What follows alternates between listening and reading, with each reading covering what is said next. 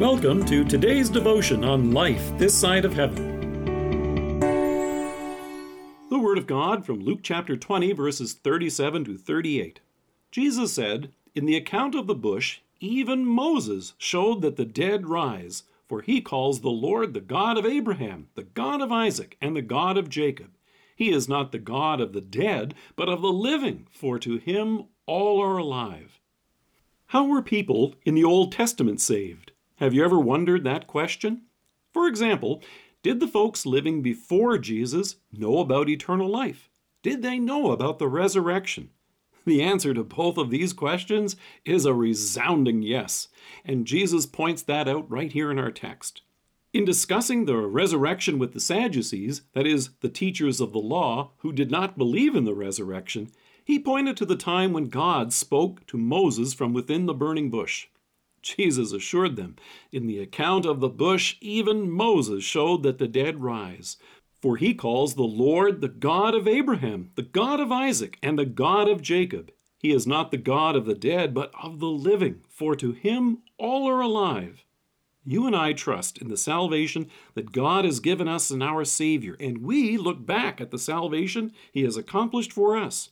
Our faith looks back in confidence at the Savior who has come, led a perfect life in our place, and who took away the stain of our sin by dying for us on the cross.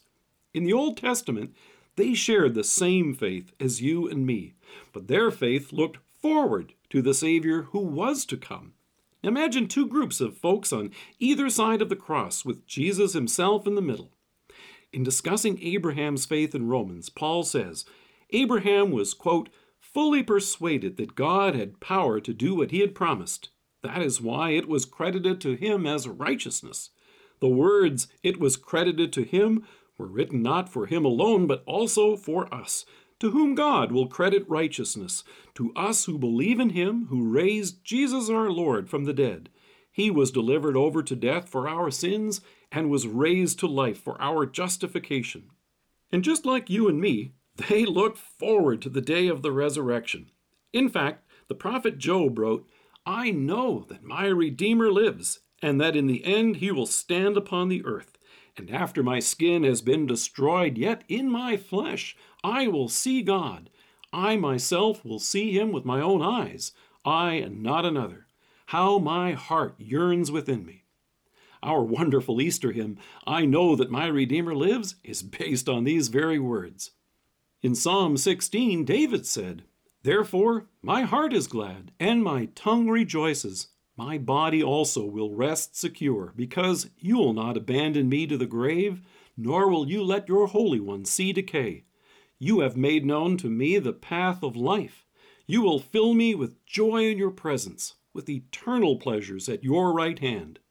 And the prophet Daniel noted, Multitudes who sleep in the dust of the earth will awake some to everlasting life, others to shame and everlasting contempt. And Jesus himself confirmed it when he said in Matthew, They will go away to eternal punishment, but the righteous to eternal life. All believers in Christ who have died live with God right now and will rise again on the last day. You can be sure of it. And that includes Abraham, Isaac, and Jacob. It includes Moses. It includes the disciples and it includes your loved ones who have died in the faith and are with God right now. That's the amazing comfort we have today. And all of us will celebrate the day of the resurrection together when our Lord returns in glory. Let us pray. Precious Savior, thank you for the amazing day of celebration, tears, hugs, and joy that will take place on that day of your coming. Amen. Thank you for joining us. If you're listening to us by podcast or on Alexa, we invite you to browse the resources that are available on our site at lifethissideofheaven.org. God bless you and have a great day.